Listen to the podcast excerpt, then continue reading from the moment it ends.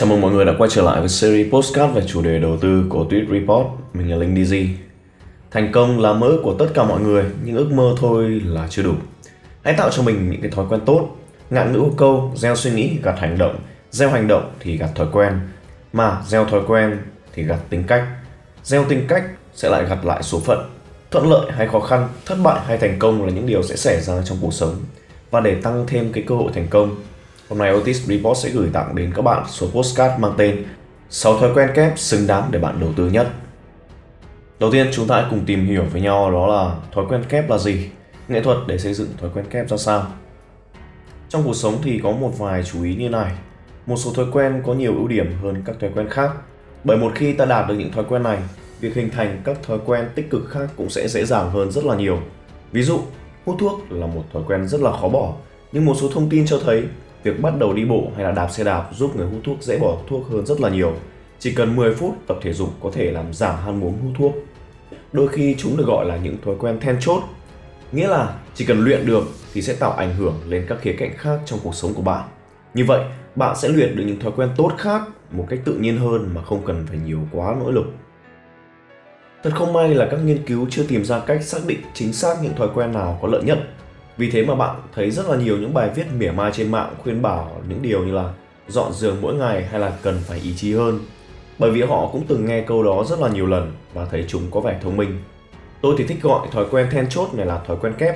Bởi vì giống như lợi nhuận kép trong đầu tư, khi được đầu tư trong một khoảng thời gian đủ dài, chúng có thể tăng độ phong phú của cuộc đời bạn lên theo cấp số nhân. Nếu như mục tiêu chỉ tạo ra những cái sự phát triển hay là thay đổi theo hướng tuyến tính thì thói quen có thể khiến chúng ta đi theo cấp số nhân. Trong trường hợp bạn không giỏi toán thì đây là một ví dụ minh họa cho sự khác biệt giữa tăng trưởng tuyến tính và tăng trưởng theo cấp số nhân trong thời gian dài. Để tiếp tục màn phân tích tài chính này, bởi vì tài chính cá nhân là vô cùng quan trọng, bạn có thể nói các thói quen khác nhau có mức lãi suất cao thấp khác nhau. Chính vì vậy, một số thói quen đáng để đầu tư năng lượng và kỷ luật hơn rất là nhiều những số còn lại. Việc chơi game giỏi là một ví dụ điển hình. Chơi game có tỷ lệ hoàn vốn thực sự kém về chất lượng sống so với những thời gian và năng lượng bạn bỏ ra. Ngoài việc giúp bạn phát triển một vài kỹ năng giải quyết vấn đề cơ bản và học cách chửi nhau với các anh chàng tuổi tin ẩn danh trên mạng, thói quen này không thể cải thiện các lĩnh vực khác trong cuộc sống của bạn. Thực tế, việc dành thời gian và năng lượng vào cày game sẽ gây thiệt hại cho bạn rất là nhiều. Bạn sẽ ngồi lì cả ngày trước màn hình, trở nên tăng cân và lười biếng, chưa kể nó sẽ khiến cuộc sống tình cảm của bạn thế thảm. Mặt khác, một thói quen như tập nâng tạ có tỷ lệ lợi nhuận cực kỳ cao, tăng cường thể lực giúp bạn khỏe mạnh hơn, có thêm nhiều năng lượng, tăng cường sự tập trung và hiệu suất tinh thần, giảm các tác động của lão hóa, tăng cường trao đổi chất và giúp cơ thể tiêu hóa tốt hơn. Trớ treo là việc nâng tạ có thể giúp bạn chơi game giỏi hơn, trong khi chiều ngược lại chắc chắn sẽ không xảy ra. Đó là vì nâng tạ là thói quen mang lợi nhuận kép, những lợi ích của nó lan tỏa khắp các khía cạnh trong cuộc sống, giúp bạn dễ dàng luyện thêm được nhiều thói quen lành mạnh. Do đó, khi bạn đã xác định sẽ tạo nên sự thay đổi lớn trong cuộc đời, tập thể dục như nâng tạ là một trong những cách hiệu quả nhất để khởi đầu. Tôi hay là rất là nhiều bạn của tôi đã từng có những cái suy nghĩ như này. À tôi năm nay coi như bỏ, sang năm sẽ cố gắng phấn đấu. Nhưng mà một số lý do khiến mục tiêu năm mới dễ thất bại nằm ở khung thời gian hiệu lực của nó. Nếu tôi đặt mục tiêu, tôi muốn viết một quyển sách trong năm nay. Sẽ rất dễ dàng để tôi rời nó sang tháng 6 hoặc là tháng 7 thậm chí bất cứ lúc nào trước khi hết năm. Mà như vậy thì điều này trở nên bất khả thi một vài nghiên cứu cho thấy bạn cần luyện tập một thói quen khoảng 30 ngày liên tiếp để cài đặt nó vào bộ não. Từ đó trở đi, nó sẽ trở nên tự động. Vì vậy, đã đến lúc chúng ta quên mục tiêu năm mới đi và thử một cách khác, mục tiêu tháng mới. Chúng thường được biết đến nhiều hơn với cái tên thử thách 30 ngày. Vâng, chỉ 30 ngày thôi, ai cũng sẽ làm được điều đó trong khoảng thời gian này. Sau đó, bạn sẽ làm được nó một cách tự động. Bạn có thể tăng thêm kiến thức hỗ trợ rèn luyện thói quen này hoặc là chuyển sang rèn luyện một thói quen khác. Và bây giờ chúng ta hãy cùng tìm hiểu những cái thói quen kép xứng đáng để bạn đầu tư nhất có thể. Đó chính là tập thể dục, nấu ăn, thiền, đọc sách, viết và giao lưu. Thói quen đầu tiên đó là tập thể dục. Lợi ích của nó tôi nghĩ ai cũng biết rồi. Ngoài việc ngăn ngừa béo phì và giúp bạn trở nên quyến rũ, tập thể dục còn ngăn ngừa một loạt tác nhân giết người khác như là bệnh tim, đột quỵ và một số loại ung thư. Nó còn bổ sung năng lượng, cải thiện tâm trạng, giấc ngủ và cả đời sống tình dục của bạn nữa. Một số bằng chứng còn cho thấy nó còn tăng cường khả năng tập trung và học tập nữa. Chiến lược rèn luyện của thói quen này như nào? Điều buồn cười là hình như mọi người đều đánh giá thái quá về nỗ lực cần bỏ ra cho việc tập thể dục. Họ nghĩ là phải đến phòng gym thật là sang trọng. chỉ một đống tiền cho huấn luyện viên cá nhân và thực hiện những bài tập sang chảnh. Nhưng theo khoa học thì tập thể dục là một thỏa thuận 80-20. Điều đó có nghĩa là 80 lợi ích bạn nhận lại đến từ 20% nỗ lực bạn bỏ ra. Mỗi việc đơn giản như là đi bộ nhanh 30 phút mỗi ngày đã chứng minh có thể tăng cường sức khỏe và kích thích giảm cân. Vì vậy, nếu bạn mới bắt đầu thói quen tập thể dục và nếu bạn đang thừa cân, hãy cứ bắt đầu đơn giản vậy thôi, không cần phải lo chuyện tập gym hay là thuê huấn luyện viên vội. Một người bạn của tôi đam mê tập thể hình và giờ đã có cơ bắp cuồn cuộn. Anh từng nói với tôi rằng một trong những quyết định đúng đắn nhất của anh là tập mỗi ngày bất kể lý do gì. Dĩ nhiên, anh ấy thích vào phòng tập gym cho đàng hoàng hơn, nhưng nếu anh ấy cảm thấy không khỏe hoặc là đang đi công tác, anh vẫn dành thời gian tập vài động tác cơ bản như chống đẩy hoặc là leo cầu thang. Thế nên bạn cứ bắt đầu một cách đơn giản nhất có thể, tập vài động tác cơ bản mỗi ngày thôi. Làm vậy trong vòng 30 ngày liên tục. Khi thói quen đó đã được thấm vào người bạn thì hãy nghĩ đến việc xây dựng một lịch trình tập luyện hoàn hảo. Thói quen thứ hai đó chính là nấu ăn. Lợi ích của thói quen này đó là khác với việc tập thể dục. Lợi ích của thói quen này không đến từ chính hành động nấu nướng mà là đến từ việc bạn có thể kiểm soát mình ăn cái gì và ăn bao nhiêu. Một số không nhỏ hình thành những thói quen ăn uống khủng khiếp vì họ không thể kiểm soát những gì họ đã ăn. Vì có quá ít thời gian hoặc là hiểu biết, họ bằng lòng với bất cứ thứ gì dễ và tiện lợi, chẳng hạn như là đồ ăn nhanh. Tương tự như việc tập thể dục, Ăn uống khoa học có rất là nhiều lợi ích về sức khỏe và chất lượng sống, đặc biệt là ở trẻ em. Hơn thế nữa, việc nấu ăn giỏi còn mang lại cho bạn những cơ hội giao lưu thú vị. Khả năng cảm nhận đồ ăn và rượu tốt hơn và tiết kiệm rất là nhiều tiền so với việc ăn bên ngoài. Còn chiến lược của việc rèn luyện này như thế nào? Phải thú thật là tôi cũng có những cái mối quan hệ khá tồi tệ với thức ăn từ rất là lâu nay. Tôi yêu thức ăn của mình, nhưng tình yêu đó là dựa trên sự hài lòng giả tạo và có phần ép buộc chứ không phải trên mong muốn xây dựng một thói quen lành mạnh. Được cái cơ thể tôi trao đổi chất tốt và tôi cũng tập luyện thể dục thể thao thường xuyên. Hai yếu tố này đủ để giữ tôi gầy mà vẫn tràn đầy năng lượng bất chấp thói quen ăn uống rác rưởi của tôi. À, nhưng cuộc đời cuối cùng thì cũng đuổi kịp tôi. Bên cạnh việc già đi, tôi liên tiếp gặp một vài biến cố lớn trong đời, kéo theo đó là một loạt vấn đề về sức khỏe. Đến lúc này thì thói quen ăn uống xấu xí của tôi cũng đã bị phanh phui.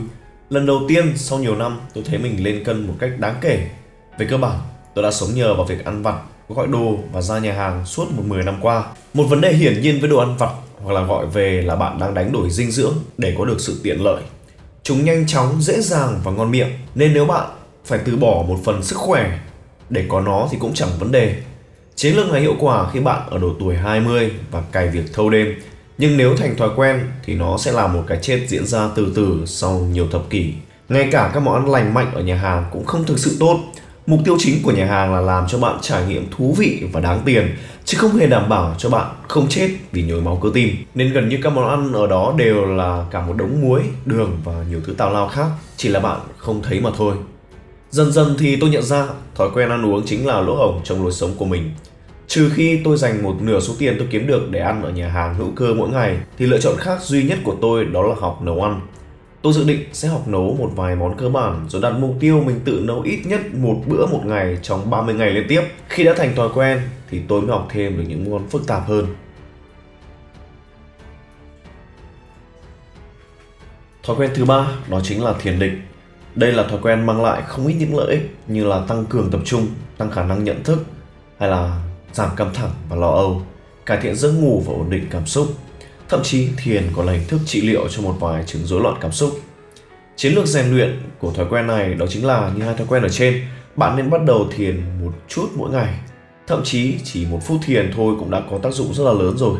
Nếu bạn muốn tự học có thể tham khảo những ứng dụng như là Headspace hay là Calm. Nhưng phải nói thật, việc ngồi im trên gối và không nghĩ gì trong vài giây khó hơn bạn nghĩ rất nhiều. Bạn sẽ cảm thấy buồn chán và buồn chồn và nếu bạn ngồi một mình thì sẽ khó kiên nhẫn sau vài phút vì vậy, tôi thường khuyên mọi người nên tập thiền theo nhóm hoặc là lớp học. Có khá nhiều hội nhóm như vậy ở các thành phố lớn.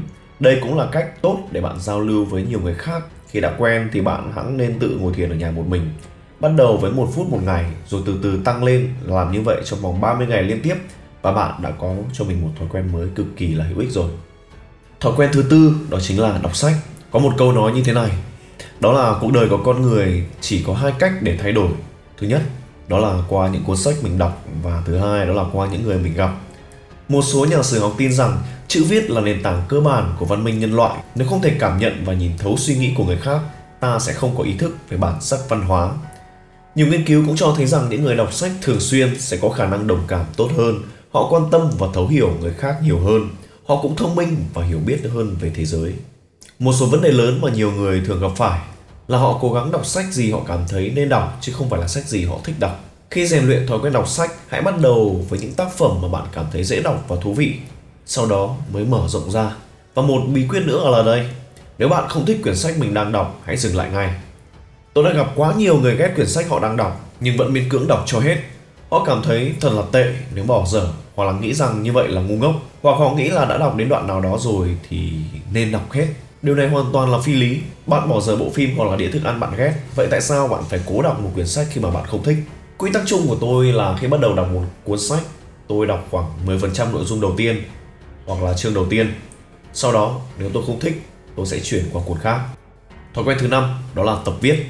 Dù là email, nhật ký, tiểu thuyết hay là một dòng trạng thái cao thán trên Facebook thì viết cũng đã trở thành một kỹ năng quan trọng trong thế kỷ 21. Bạn dành không ít thời gian giao tiếp qua mạng xã hội, email và các ứng dụng nhắn tin. Vì vậy, bạn sẽ gặp bất lợi lớn nếu không viết tốt. Nếu việc nếu việc đọc giúp bạn nhìn thấu suy nghĩ của người khác thì việc viết tốt cũng giống như là dọn nhà để đón khách đến chơi. Nó buộc bạn học cách cấu trúc suy nghĩ của mình sao cho mạch lạc hơn, sâu chuỗi các luận điểm và kể một cách hấp dẫn nhất. Nó cũng giúp bạn hình thành tư duy sâu sắc hơn. Ngoài ra, việc thường xuyên viết ra những suy nghĩ và cảm xúc của mình đã được chứng minh là có tác dụng trị liệu giúp ta bình tĩnh hơn. Cách dễ nhất để bắt đầu viết nhật ký bằng ứng dụng nào là bằng tay đều được. Quan trọng là không đặt giới hạn cho bản thân mình. Hãy coi việc này như là một cách khám phá bản thân, viết ra những gì bạn suy nghĩ, cảm xúc hay là tưởng tượng. Thậm chí là bạn có thể ngồi giải tích phân nếu như bạn muốn. Nếu bạn muốn chơi lớn hơn, bạn có thể viết blog trên WordPress hay là Medium cho cả thế giới biết đến những ý tưởng của mình. Mục tiêu của việc này là phát triển một thói quen giúp bạn có thể thể hiện bản thân không giới hạn và cấu trúc suy nghĩ của bạn một cách mạch lạc để người khác có thể hiểu được. Hãy bắt đầu với 30 ngày trước như một thói quen khác, đừng đánh giá bản thân quá nhiều. Chỉ cần ngày nào bạn cũng ngồi viết là được, viết tất cả những gì bạn có thể nghĩ ra, bạn thích và thói quen cuối cùng đó chính là giao lưu. Lợi ích của việc này thì nghe chừng như là xưa như trái đất rồi, nhưng nếu bạn dành một chút thời gian nhìn lại bản thân, nhiều người trong chúng ta không chăm chút cho các mối quan hệ của mình đủ để giữ cho chúng lành mạnh và hạnh phúc. Cô đơn hóa ra lại là chuyện thường tình mà nhiều người gặp phải.